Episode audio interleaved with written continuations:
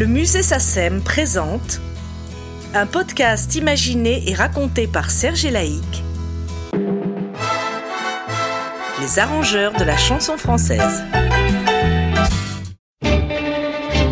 Bonjour et bienvenue à l'écoute du cinquième et dernier épisode de ce podcast consacré au créateur hors du commun qu'est Gérard Calvi. C'est en février 1997 qu'il nous a raconté sa belle aventure musicale débutée à la fin des années 30, sans oublier ses années de présidence de la SACEM. Ce dernier épisode débute avec un extrait d'une version humoristique du bal chez Madame de Mortemouille, grand succès de Gérard Calvi, revisité par le groupe vocal anglais les King's Singers. You don't know just where and you don't know just when. It's one of those songs that is over and then it's one of those songs that starts playing again. Yes, it's just one just of those one of songs those. that you hear for a while. The kind that that comes, comes into in fashion fashion. and goes out of style. That's right. It's one of those songs that you think you forgot. Look but it's one of those songs you cannot da da da. One of those songs that's so easy to hear.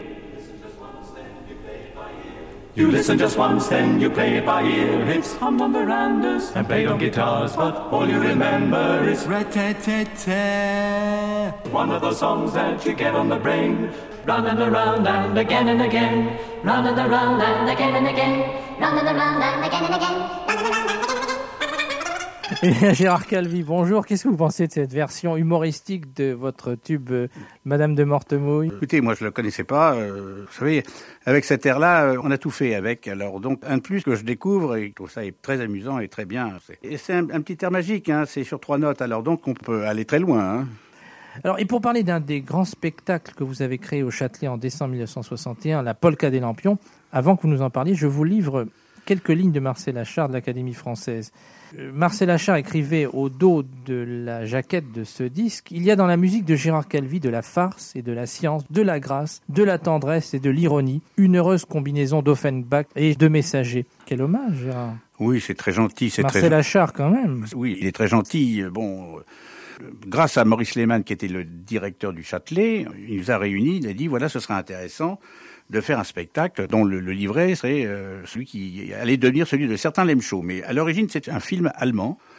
Et donc, il a acheté les droits et il y a eu un travail d'adaptation de cet ouvrage pour faire une comédie, la première comédie musicale au Châtelet. Avant, il y avait un autre style d'ouvrage. Et là, il a voulu faire, faire plus moderne. Moderniser. Voilà, c'est ça. Bon, ben, Marcel euh, a dit bon, ben, faut que je travaille sur ce sujet. Et comme euh, il avait à faire une cure à Vichy pour maigrir un petit peu parce qu'il a eu tendance à, il était lyonnais, Marcel Achard, hein, donc il aimait la bonne cuisine. Il a dit écoute Gérard, tu vas venir avec moi à Vichy, on va faire le régime. Ma femme veut absolument que je fasse un régime, et alors toi aussi tu feras le régime. Et puis en même temps, on discutera, on préparera l'ouvrage. Alors on a été à Vichy, euh, un très bel hôtel. Et on s'est inscrit, euh, on a dit à l'hôtel, voilà, on fait le régime, on fait le régime, donc très bien. Et on a commencé à travailler, puis en même temps, on allait au terme et on se faisait masser, machin, etc. Euh, ce que nous ne disions pas à Juliette Achard, c'est qu'une fois qu'on avait terminé nos soins et qu'on allait dans un autre restaurant, on se tapait la cloche, mais alors on se cachait comme des gamins, c'était invraisemblable. Et alors le, le, ah, vous voilà, vous voilà, des clandestins, on était, voilà des clandestins, etc. Et donc euh, on a bien travaillé, on a bien fait notre cure et on est revenu à Paris avec deux kilos en plus. Quel beau jour pour l'amour, dim et dim pompon.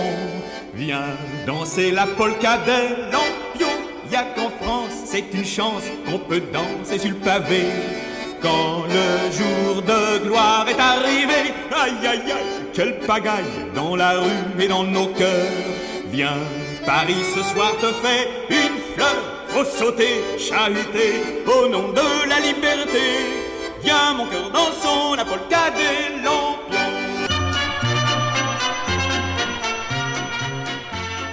Qui étaient les principaux interprètes de la polka des Bah, Lampions et alors, c'était l'histoire, c'est deux musiciens qui trouvent du travail euh, dans un orchestre de femmes et qui donc s'habillent en femmes et vont suivre la troupe. C'est intéressant de savoir que c'était Jean Richard et Georges Guettari qui étaient en femmes. Et d'ailleurs, il y a un document où ils dansent le tango tous les deux ensemble, euh, qui est assez savoureux. Alors, en 64, eh bien, vous allez rendre un hommage à Sidney Bechet, donc disparu depuis quelque temps, un des plus grands musiciens de jazz. Et vous allez enregistrer une rhapsodie ballet en huit parties, La colline du Delta, sur des thèmes que vous avez livrés à une certaine époque, dans les années 50, Sidney Bechet. Alors, rappelez-nous la genèse de ce rhapsodie ballet, La colline du Delta. Sidney Bechet n'était pas content de son premier ballet, La nuit est une sorcière, et il voulait refaire un nouveau ballet. Il a dit mais euh, ce serait chouette de faire ça avec Calvi parce que c'est un musicien classique, il aime bien Tchaïkovski comme moi, alors donc euh, on devrait faire ce ballet.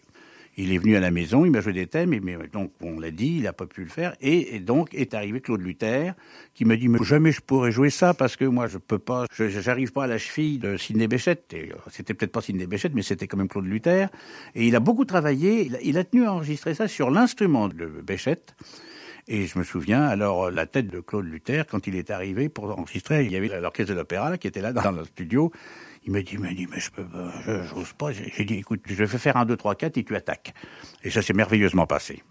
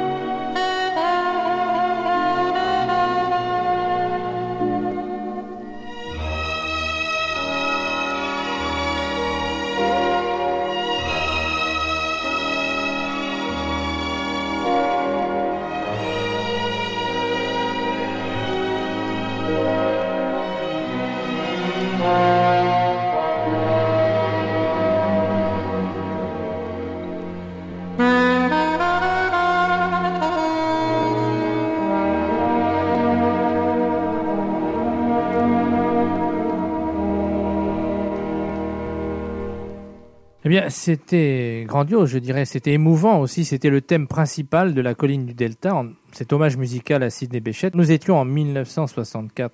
Gérard, quelle a été l'ambiance qui a présidé à l'enregistrement de cette œuvre avec Claude Luther?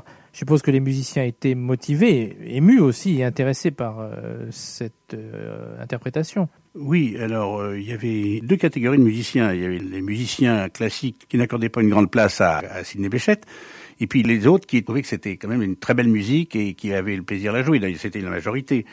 Je crois que pour, le, pour la technique, on a fait une prise et puis après, il, euh, bah, la magie a joué parce que c'est une très belle musique euh, et il y avait l'émotion. Vous avez été primé à cette époque? Oh, Oui, je crois qu'on a eu un grand prix l'Académie Charles Cros. Euh. Alors, je vous propose d'écouter un second extrait parce qu'un seul ne suffit pas dans ces huit parties. Je crois que nous avons encore un autre extrait encore plus remarquable, je dirais. C'est La fête au Bayou. Nous l'écoutons.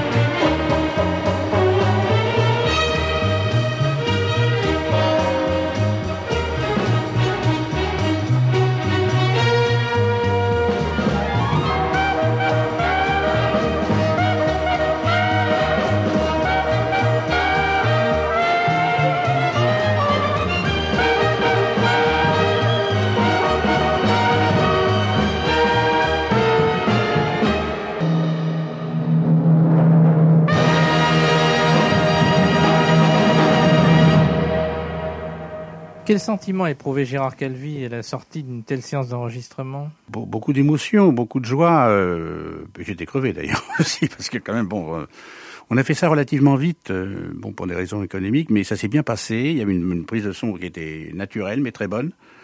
Et c'était ce qui me naît, ce qui est c'est l'admiration qu'on avait pour Sydney. Hein. Et Claude et moi, et même tout l'orchestre, bon, ça a fonctionné, quoi. Alors, quelques années plus tard, en 75, vous allez écrire la partition musicale pour Le Tableau sur un livret de Jeanne Ionesco. Parlez-nous de cette commande du ministère euh, de la Culture. C'est curieux parce que plusieurs fois on m'avait dit mais est-ce que ça ne nous intéresserait pas de travailler sur UNESCO euh, C'est très particulier, mais je crois que vous, vous êtes fait pour vous rencontrer. Effectivement, j'ai lu la, pièce et j'ai dit euh, oui, je pense que ça peut faire un ouvrage lyrique euh, naturellement, sans changer le texte. Hein. Quand, je travaille avec UNESCO, actuellement c'est le cas, je ne change pas une virgule parce que UNESCO c'est quelqu'un, on ne touche pas à UNESCO. Et donc, euh, il y a eu cette première expérience, euh, le tableau, euh, avec une belle mise en scène de Mauclair. Et c'était Jean-Luc Tardieu qui jouait le peintre, le rôle principal. c'est un très bon souvenir.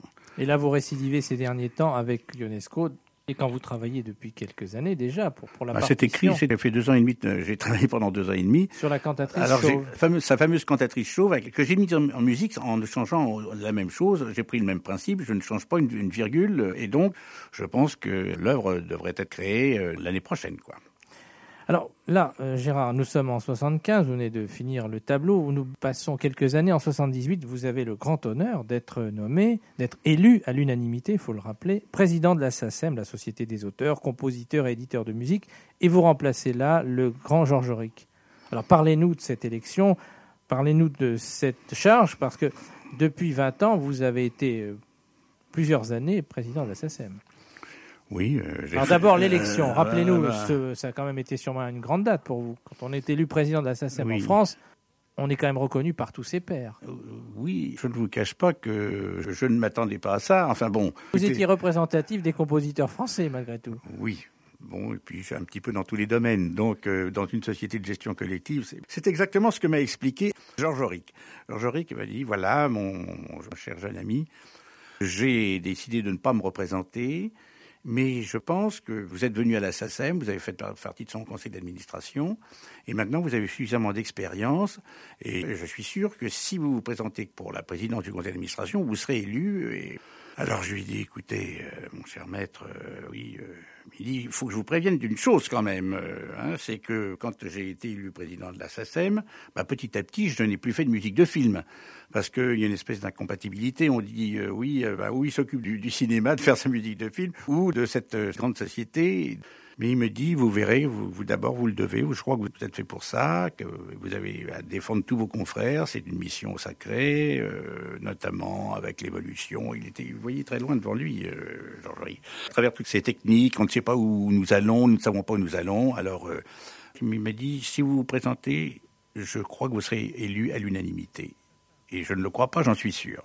Il faut rappeler également que Georges Auric était le directeur de ah l'opéra. Ah bah, il a été directeur de l'opéra, oui. Alors, euh, d'ailleurs, je ne sais pas comment il faisait. Bon, et c'était le, plus mondain des compositeurs de Paris. C'est-à-dire qu'il ne se couchait jamais avant 3 heures du matin. Il avait une résistance extraordinaire. C'est une vraie personnalité. C'était un des êtres les plus intelligents que j'ai rencontrés dans ma vie. Bon, ben voilà. Alors, euh, ben 78, 78 sont des mandats de deux ans. Je crois que j'en ai fait 10. Voilà. Le droit d'auteur est quelque chose qui est très difficile à, expliquer, euh, très très difficile à défendre. Euh, les exploitations sont de plus en plus importantes, euh, donc oui, c'est une responsabilité. Comme j'aime bien assumer ce que je dois assumer, j'ai un peu moins composé, quoi. Voilà, c'est ça. J'allais vous demander comment vous avez pu mener de front votre activité, qui était quand même débordante de compositeur. Oui avec l'activité également débordante de président de la SACEM. Oui, eh bien j'ai perdu, effectivement, comme l'avait prévu Eric, j'ai perdu mon activité de compositeur de musique de film et de compositeur pour la télévision. Bon, ben voilà, j'ai fait autre chose. J'ai continué à composer de la musique quand même. Gérard, votre charge de président de la SACEM ne vous empêche pas de continuer à composer, puisque, outre la musique de Chanteclair, alors c'est très varié ce que vous allez faire dans les années 80, Chanteclair de Edmond Rostand, la mise en musique du parc Astérix, alors on passe bien sûr du coq à l'âne, je vais dire, la musique de la trilogie. Eh oui.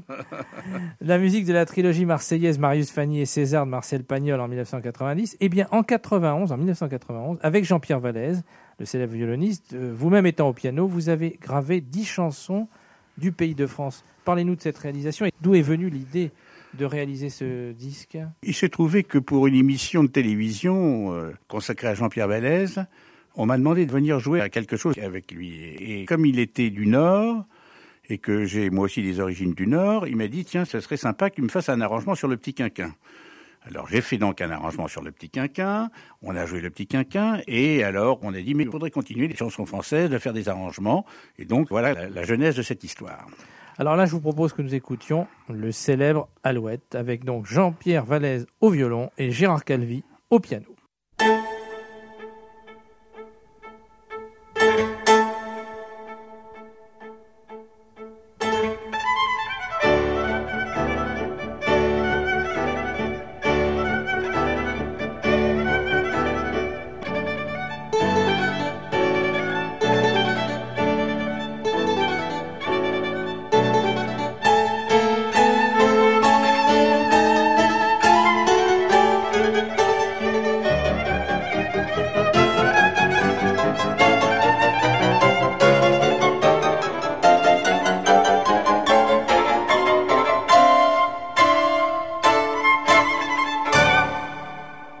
Gérard, nous allons bientôt nous quitter. J'aimerais rappeler également que vous êtes le compositeur de tous les indicatifs de France Info. Quel Français n'a pas entendu ces musiques? Je pense que peu savent que vous en avez écrit les notes. Da-da-da, da-da-da-da-da-da. Oui, oh, ben, oui, enfin oui, entre autres. Ah oui, mais il faut le dire, il faut le rappeler. Ah bon, ah Hein. bon. Avant de nous quitter, Gérard, euh, parlez-nous de vos projets en cours et notamment de la cantatrice chauve. Nous en avons parlé tout à l'heure, la cantatrice chauve de Jeanne Ionesco. Nous en avons dit quelques mots tout à l'heure quand nous avons parlé du tableau de Jeanne Ionesco. Oui, alors je voulais mettre en musique euh, ce chef-d'œuvre hein, de Ionesco, et donc euh, j'ai passé deux ans et demi là à écrire sans changer une virgule. J'ai 256 pages de piano et chant, alors maintenant il va falloir que j'orchestre. Ce sera une très grande joie pour moi de voir cette œuvre. J'étais très fidèle à l'esprit de Ionesco. C'est une anti-pièce, c'est-à-dire que ça commence d'une façon à peu près normale et on arrive vers un déchirement de l'expression. Je regrette pas en tout cas euh, d'avoir travaillé. Il me l'avait confié Ionesco, Eugène, et j'espère que de là où il est, il pourra donner son avis. Eh bien voilà, Gérard, je tenais à vous féliciter, à vous dire combien votre musique m'a enchanté, en tout cas personnellement, depuis des décennies. Et je vous remercie pour votre talent, pour votre gentillesse, pour votre présence. Un très grand merci, Gérard. Ah bah écoutez, euh, j'ai passé un, un bon moment. euh, On a revécu toute votre carrière. voilà. Un grand merci. Ainsi se termine ce podcast consacré à ce grand compositeur qu'a été Gérard Calvi, disparu en 2015 et qui aurait eu 100 ans en 2022. C'est en décembre 2009 qu'a eu lieu à l'Opéra national de Montpellier la création mondiale de son opéra La cantatrice chauve, basée sur la pièce d'Eugène Ionesco, dernière œuvre musicale de notre maestro. Et pour longtemps encore, quelques-unes des musiques de Gérard Calvi resteront inscrites dans la mémoire collective.